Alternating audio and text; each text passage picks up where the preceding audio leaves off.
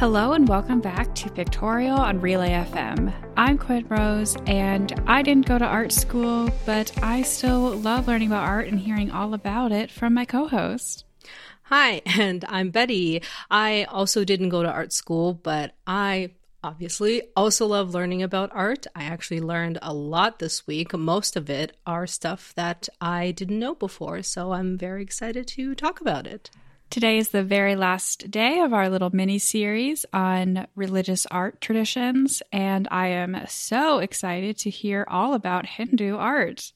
Like we talked about last episode, we kind of inadvertently, or you know, didn't plan it, but like uh, uh, went back in time in terms of like the old, going from, I guess the newest religion uh, to the oldest or one of the oldest most likely the oldest. I'll talk about that in a second, which is Hinduism. And it is a religion that, you know, I obviously have heard of, but just don't know very much about. Um, so it was, yeah, it was very exciting to kind of learn an overview about Hinduism and then look at some of the artworks that have been created over the thousands of years that it's been around. So the interesting thing about uh, Hinduism um, is that unlike some of the other religions we talked about, like Christianity or Islam, like as far as we know, there's no known like single founder, no like spokesperson or prophet. Um, it's so like its origins are of of like a mixture of origins basically and it's quite complex. And as i mentioned before it is really old. So according to historians and archaeologists um, it's believed that it probably originated as far back as the third to second millennium bce during the indus valley civilization. So that's like 5000 years ago. So that's the earliest sources that they can find of Hindu traditions. Um, so, although it didn't really become like a dominant religion in Southeast Asia until uh, like around the fourth century CE, I didn't even know it was that old. It is really funny how we keep going back in time with these because I remember talking in the Islamic art episode and being like, this stuff is so old. and like, we've gone back literally thousands of years from that point to here. And I'm like, I don't know. I'm American. Everything seems so old to me. I know. It's, it's so funny. Yeah. We, like, in, even in the Christianity episode, I was like, oh, this is from the Roman catacombs from the year 200. It is like so long ago like you know it is a long time ago but this is like more than double the oldness of like Wild. christianity like i said before like it's has a mixture of different influences um and so like one of the things about hinduism is also that it's not i guess it's not like as strict in terms of its like dogma and traditions. Like it actually accepts a lot of traditions from other cultures and other religions. And it like isn't so much like it isn't so much like stringent on it has to follow like a certain set of rules. There obviously are certain traditions and certain rituals um, which we'll talk about in a little bit. Um, but one of the things is that it shares a lot of similar characteristics as buddhism. And apparently both of these religions go back to the foundational texts which are the vedas and the upanishads the like Hinduism eh, differs from Buddhism in a lot of way, different ways, and I'm, we, we don't have time to get into that right now. But one of the major differences is that Hinduism follows a caste system, whereas Buddhism doesn't. That like that's not the only difference, but it's it's probably one that most people have heard of. So I had thought that unlike the other religions we talked about, that Hinduism is polytheistic, which means that there's not just one God. But apparently, this is not technically true, but I, I, welcome anyone who knows more about Hinduism to correct me, uh, because what I've read is that there actually is one true God in Hinduism called Brahman, um, but Brahman can manifest itself in different forms. So I guess he can transform into other gods. Like he can even transform like genders and like all kinds of, uh, I guess, like abilities and different things. So it's more like there is one God, but people pray to all these different gods because the one God transforms into all these other ones. That is the way I understand it. Oh, I feel like that's a really cool kind of system because I feel like that's, um, I mean, as we talked about before, like my major religious framework is Christianity. And I feel like that's the function of saints in Christianity, where you have like, they're not gods, but they're like specific holy figures for like specific causes. And they're like the agents of the, you know, capital G God. and so it, it feels like a similar framework but instead of being like oh like these are these are saints who are just like dead people um it's like oh it's the one god who is transforming for different purposes yeah it is kind of like that although it is probably similar to like the trinity how there's like the father and son and holy ghost but they're like one entity is what most Christians believe. So in Hinduism, it's kind of like that because there is also a trinity system, um, which I think is Shiva, Vishnu, and Brahma, like they are like one they're, they're different gods, but they they're they're they transform into each other. So I, I, think it's more like that. They're on equal levels uh, as each other, although there are like lesser gods in Hinduism as well, which we won't have time to talk about all of them. I'm probably just going to cover some of the major ones. There, so there are about 1 billion people who um, are Hindus in the world, um, but eight, uh, it is also 80% of India's population. And, um, but obviously there's um, other countries in Southeast Asia that have also have a lot of people that practice uh, Hinduism, but probably a lot of the examples I'll be talking about today are from India.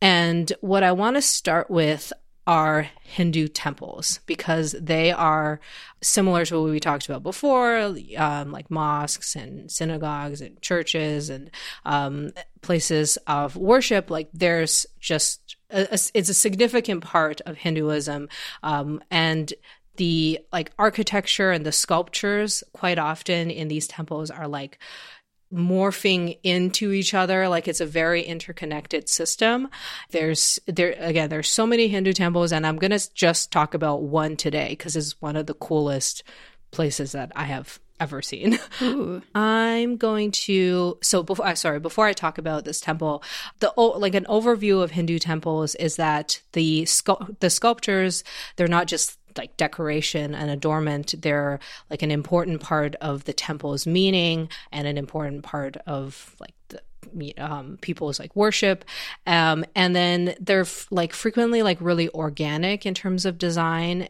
and basically, every temple is dedicated to one of the gods. So there will be a temple dedicated to Shiva, there will be a temple dedicated to Vishnu.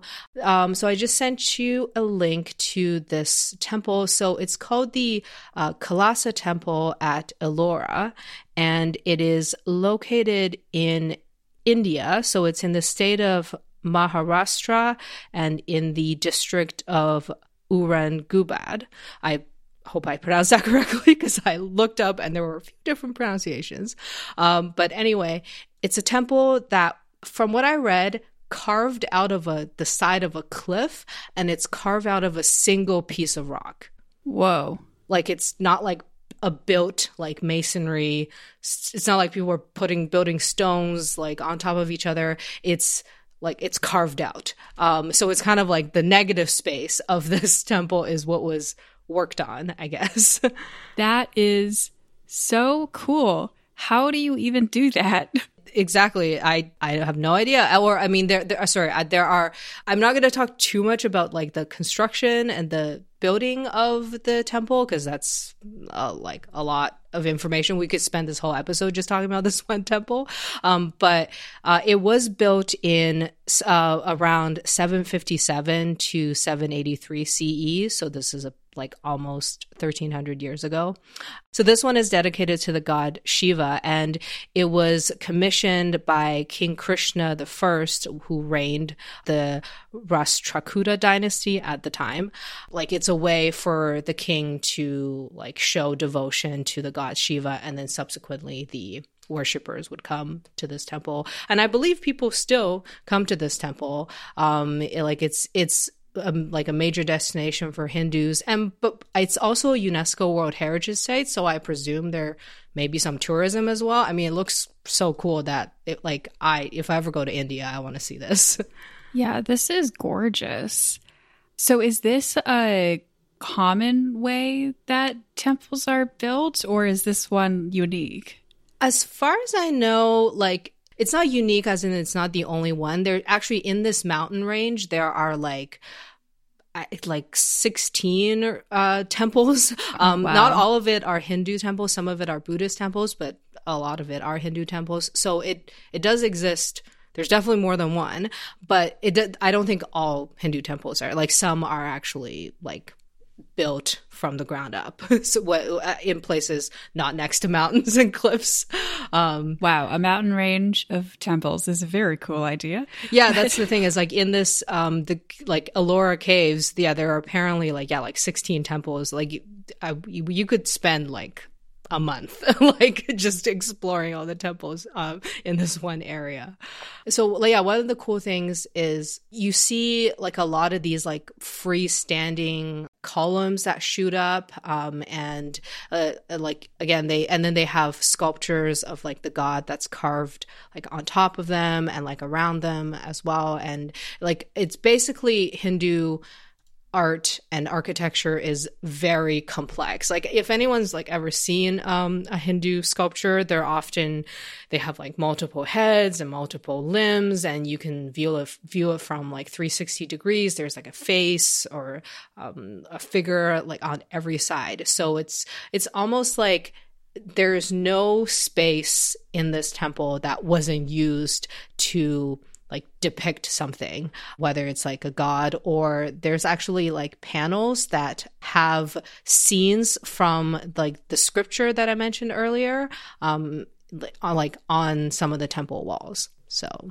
it's hard to try to think of how to describe this for someone who's not looking at it right now because it's like okay like it's a temple and it's carved out of rock and it's like very clear but it's so interesting because it's so different than like if you just told me to imagine a, a, stone temple, right? Like I can do that. And this doesn't not look like that, but there's also something about it. Like it's so clear that this was just carved out of the stone here. Like there's a lot of it, even though it's like very detailed work and very beautiful work, there is something about it that's still a bit rough. That's still a bit like, oh, you can, when you say like, oh, this was just carved out of the rock here, like, yeah, that makes sense. It doesn't look unnaturally smooth. Like there's something about it that still looks quite natural, um, which it, it almost creates this illusion in your mind of that like this just naturally formed out of this cliff face here, which is such a cool effect. And also, I don't know if I'm just like nature starved because I live in Chicago. yeah. Even seeing this picture where it's like carved out of this mountain range, and you can see like the lush green in the background, and I'm like, oh my God, that's beautiful. that's not even about the art. That's just about trees. But yeah. oh, uh, well, exactly. It's like a, a lot of times architecture and nature, you know, are seen as like basically opposite things because there's the outside and there's the inside. But this one, like it, it integrates so well with the surrounding landscape. Really, like it's really cool. And and yeah, yeah, actually one of the reasons why like this temple is really famous and also like a UNESCO site is that um apparently it is like one of the most well preserved uh, Hindu temples, as in like almost all the sculptures that were originally there are still there. And then there are apparently also paintings on the inside, although I couldn't really find any pictures. Um, but uh, but apparently, yeah, like the paintings are also really well preserved, um, unlike a lot of other temples where the paintings would have just like faded away. Hey, you love to see some good preservation of things that are thousands of years old. For sure. And yeah, like last thing I'll say about the temple is that um so I did learn that there's uh, the temple like it kind of there's like a main like arcade and uh, area there and then there's like um I guess like an entry. And then it does go like deeper and deeper. There's like layers and layers of chambers and it goes um all the way to this inner sanctum uh which is which has a sculpture or multiple sculptures of the god Shiva uh, in this particular case. Um, but apparently, so only the uh, members of the highest caste in Hindu, uh, oh, sorry, in Hinduism, which are the priestly caste, are technically allowed to go in the inner sanctum. So I'm actually not sure if we go there if we would be allowed into the inner sanctum. Oh, I'm but, sure not. No. Yeah. So like, so uh, yeah, exactly. like, um, it would be cool to see, but you know, it is a very uh, important religious ritual um, for Hindus. I have some examples of sculptures and um, mostly of the gods. Um, there's again, there are so many different Hindu art, like from so many different places. Um, but I'm probably gonna only gonna show um, maybe about like four or five pieces of sculptures that are depicting some of the most famous gods in Hinduism. As I mentioned before, the uh, Brahma is known as like the one true god or the the original creator um, is what he's known as um, but it is uh, he, like he is a part of a trinity of gods, which is called the Trimurti, and that com- that's composed of Brahma, Vishnu, and Shiva. And I'll talk about what Vishnu and Shiva represent when we see some of their uh, works later on. But basically, Brahma is known as the creator, Vishnu is the preserver, and Shiva is the destroyer. Um, so that's like they kind of make up the world is like created and then it's preserved, but then there's also destruction. So there's like these opposing forces um, that these gods represent. And um, usually, Brahma, so you can tell that a sculpture is Brahma because he's usually depicted with four sides. So if you see um, a Hindu sculpture with four faces, now there's other characteristics, but it's quite likely it's Brahma. This particular sculpture, uh, they actually believe was probably in the outer wall of a temple that was dedicated to Shiva or Vishnu, but for some reason, Brahma became a side character, like in those situations. It kind of feels like a little acknowledgement of like, okay, yeah, like this is a temple to somebody else, but like you're also very important. So, like, here's your statue. yeah. Like I mentioned earlier, there is Brahma, and then Vishnu um, is known as the god who represents preservation in the universe. Um, so, uh, and again, he's like one of the highest Hindu deities. I guess his role is to maintain order in the world. So apparently, when like negative forces threaten the order, he descends onto the earth in this form to like overcome the negative force. Oh my God, where is he? Sorry, I don't know if that's sacrilegious. Like... No, I know what you mean. Yeah, it's like we really could use Vishnu in the world. like, um, but I think I can see like this is why I can understand maybe more people pray to Vishnu because he is kind of no, I don't want to say more useful because it's like the creator is like, okay, the world's already created, it's already here. We don't need like the day to day maintenance kind of, you know. Yeah. So the way you can tell uh, the sculpture is Vishnu is that um, he's usually depicted with a conch, which he apparently uses to like blows on it to alert troops to a war. Um, he often holds a club, uh, a mace, and a discus. Um, so basically a lot of weaponry. I presume it's to fight the negative forces. Um, and in this particular uh, sculpture that I showed you, he's actually also depicted with his two wives, um, Lakshmi and Sarasvati. Um, so, and again, we don't really have too much time to get into them, but they are also goddesses that are worshipped in Hinduism. Cool. And he apparently, so this is the thing, is Brahma transforms into or becomes like Vishnu in certain circumstances, but then Vishnu also can take different forms. So apparently, sometimes he is like a man lion. So if you see um, a, a, figure that's depicted, I guess, as half man, half lion, that could also be Vishnu, but not in this particular case. Uh, the next one I have uh, is the, I'm like I mentioned before, is the deity uh, Shiva, which is what the temple we talked about earlier was dedicated to. So Shiva represents destructive force in the universe. So the opposite of creation and also the opposite of maintenance. Um, basically, apparently Shiva's role is to destroy things whose time has come to be destroyed. uh oh. Yeah. So, and this is because, um, uh, so Hinduism have this belief which is um, called uh, samsara, which is the cycle of death and rebirth. So, like Hindus, they don't see life and death as like a linear progression. They more so see it as a cycle. So, I guess in a way, I, I believe this means like being destroyed. It doesn't it doesn't have like the sim- the same representation or the same connotation as what we think of as like destruction and everything's over. Like it's more like it's more like going into the next like phase of the cycle. That's a really nice interpretation. That feels that's a lot less I've heard this from some people and I think it, it it's probably traces back to Hinduism and this idea as like the idea of the apocalypse and defining that not as the end of the world, but sort of like a rebirth of the world and a transition into like a new age or a new whatever it is, um, which sounds like it's very much rooted perhaps in uh, this idea in Hinduism. Exactly. And and apparently it's the reason why like Shiva sometimes is um takes on the form of apparently like more phallic shaped or sometimes more like vaginal formed because like it's also supposed to represent um like yeah this like rebirth um so like death also leads to rebirth. So that's that's nice. That's why.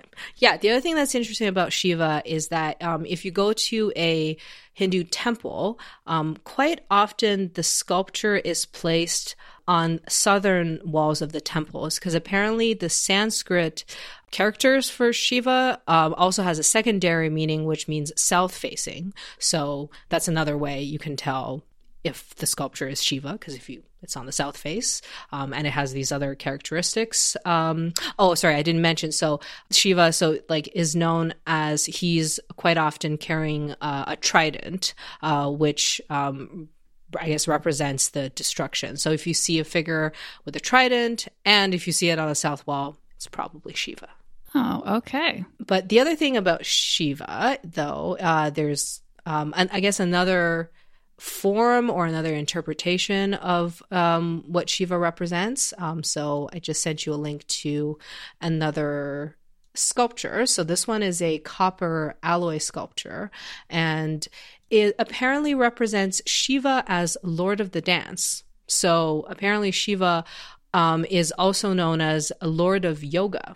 Cool. Yeah. So, um, so, but so, and apparently, so the uh, mostly it's ta- Tamil sculptures of the Chola dynasty. Um, often, like they tend to depict Shiva as this like dancer, again it's it's interesting how like shiva's like represents destruction but there's also this I guess like fun dancing side of Shiva. I guess this ties into like the dual sides of like destruction, but also restoration and like the sort of cyclical nature of things because it feels like it falls into that. I find yoga very restorative, so I, I see it. This is actually one of the Hindu gods that I've known a little bit about before because I've seen I've seen this sculpture like in I'm assuming like maybe like in businesses that like that's like owned by like someone uh, who is Hindu because I've seen the sculpture placed as I presume you know for like good luck or something um, like in people's homes or in their businesses. So this is the Hindu deity Ganesha. Apparently, he is the god that is the remover of obstacles basically he kind of symbolizes that he'll help you to achieve success. So I can kind of understand why like a lot of people would put it like in their place of business because they want like success in their work. So Ganesha is usually represented as like uh, as a figure that has an elephant head. Yeah. Everybody loves elephants. Exactly. So and I'll talk about kind of why cuz like uh, these other gods all have like humanoid faces, even though some of them have like four faces, like or multiple limbs. Um, but this is uh, an example of a major Hindu god that does not have a human face.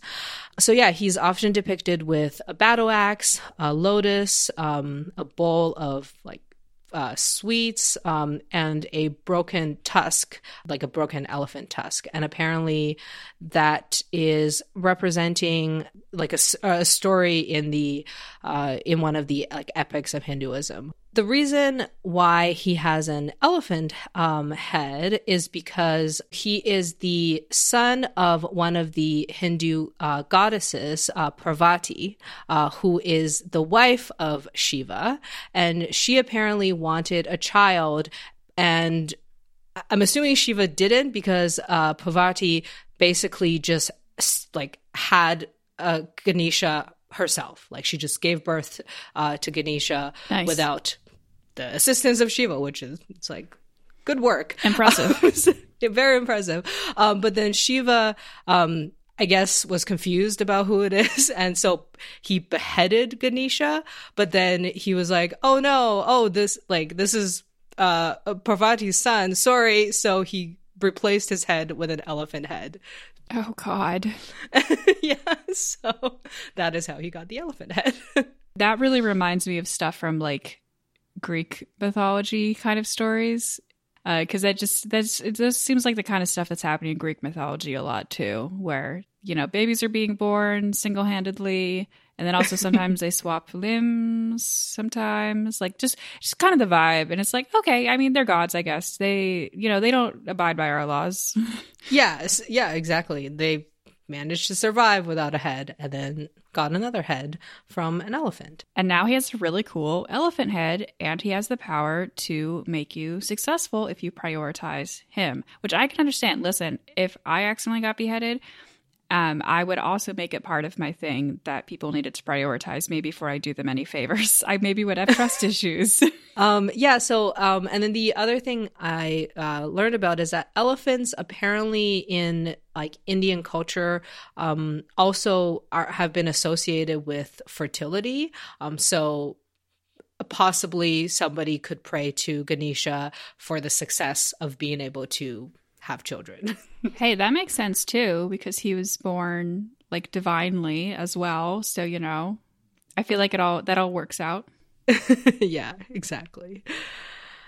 So, yeah, in addition to uh, some of the other gods that I talked about, um, especially the very important ones like um, Shiva and Vishnu and Brahma, um, there is also a god called the goddess, but the goddess is another one of these gods that can take on different for- different forms.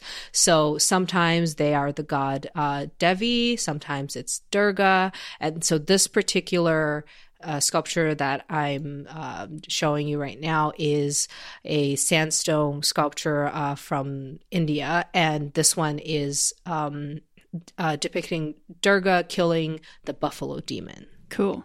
I mean, I assume. I assume this is positive. yeah, yeah. So, um, so I think so. The goddess uh, Durga uh, represents like the warrior goddess. So that's qu- why quite often when she's depicted, um, she's like killing something because she's the warrior. Nice. Uh, so uh, yeah, apparently, so because of this representation as the warrior god, um, so the goddess represents an energizing force in the universe that causes action to occur. So, so like again, she's all, she's quite often um, in some sort of active form. Um, again, in this case, killing a buffalo demon. um, and, but like she could be, sometimes she's accompanied by a lion and she's like struggling with the demon, like uh, while she's like fighting it. Very often there's, there's a battle and there's something like crazy going on in, in sculptures depicting, uh, Durga. Wow. That's considering that I feel like pretty much everything else we looked at has just been the god kind of posed and just kind of sitting or standing there. Um, it's really interesting to see this action shot sculpture of like, no, this person is in motion. yeah. So, I, like, I presume she's or or uh, she's worshipped. Maybe for people to have like motivation for like things to happen. Like she's like, it seems like she gets things done. so maybe someone wants to really accomplish something active. When you need to really kill a buffalo. That's, that could be one of the things. Um, so yeah, apparently there's also a uh, festival, a six day festival uh, in India called the Durga Puja, which is a six day continuous celebration of Durga as well. Oh, that's nice. I basically kind of showed you like a bunch of different sculptures that's like made at the so the Shiva sculpture was from like 1300 to 1400, and then um, the Durga sculpture is from 900. So like they're they're from again they're from like a lot of different times and uh, different places in Southeast Asia. You know, I, I didn't really get into kind of like the carving styles of a lot of these because again, like there is no like one defining style of Hindu sculptures, but some of the con- the consistent motifs are these uh, different ways that these gods are represented, and um, and the and what is interesting is that like these uh, a lot of these sculptures are would have been a part of these Hindu temples. Um, so the ones I'm showing you are uh, from the mostly from the Asian Art Museum in San Francisco, which I have been to. I believe I've actually seen some of these in person, but I just could, can't remember which ones. Um, but th- like when you see these sculptures, you are uh, in the context of a museum, you are seeing it out of the context of the temple, um, and they are quite often supposed to work in conjunction like with everything else that is in the temple. Um, but again it still gives us like an insight into um, you know how they were depicted over the centuries. Yeah i can definitely see how these works of art would be more impactful in their original setting and in their original meaning. I mean, it's interesting because like if you haven't been looking at them alongside us, like they are all literally like taken out of walls. So like the background, the back of every single one of pretty much everything that we've looked at today, like has been like flat stone because it's literally something that was carved into a wall. Um, and so, yeah, you can definitely tell that there's context missing from it, which is a shame. But this has been a very interesting rundown of like sort of these major motifs and the way that these major deities are depicted in art. Because, like, as you said, how can you even begin to try to like express the major themes from Hinduism, which is like even considering the some of the other religions we've talked about, like unbelievably old and ha- covers so much of it covers so much ground. Um, but this has been a really cool way to check out just a couple highlights. Yeah, yeah, it's been really fun. Like for uh, also for me to just like um, yeah learn about a lot of things and about Hinduism that I uh, didn't know before. And um, I think in the future, hopefully, I'll be able to tell what gods, Hindu gods, um, it is that I'm looking at just based on you know what they're holding in their hands. Um, like in my research, I, I like I looked at a whole bunch of different um, gods as well, but again, there are just like hundreds, so we don't have time to talk about them all. Um, but it is that's what makes it so fascinating. There's just so much to learn. Yeah, now we have a challenge. So we've gone through sort of like these major markers of how these gods are depicted. And so next time you go to a museum, you go to the Hindu art section and then you say, okay, like let's see how many of these I can name. And then you check the label to compare and see if you got it right. yeah, that's a good exercise. that's what I'm going to be doing. Well, thank you so much for listening to this episode of Pictorial. And if you have been here for the last four episodes, our whole little mini, mini series about religious art will be back to our regularly scheduled modernist, abstract ridiculousness soon. Most likely. You can find our show notes at relay.fm slash pictorial, or you can follow us on Twitter or Instagram at pictorialpod. And if you'd like, you'd also follow me on Instagram at aspiringrobotfm. And you can follow me on Twitter or Instagram at ArticulationsV. I'm also on YouTube as Articulations. And speaking of YouTube, we also have a uh, YouTube channel, Pictorial Podcast, where you can see video versions of our episodes and look at the art as we uh, as we go along. Um, most recently, there have been a episode on net.art which showcase some stuff that actually we didn't talk about in the episode. So I encourage everyone to check out the video versions as well. Yeah, that one's really cool. We're catching up on the on the back catalog with the video ones, and there's all sorts of fun stuff in those. So Thanks for listening, art enthusiasts.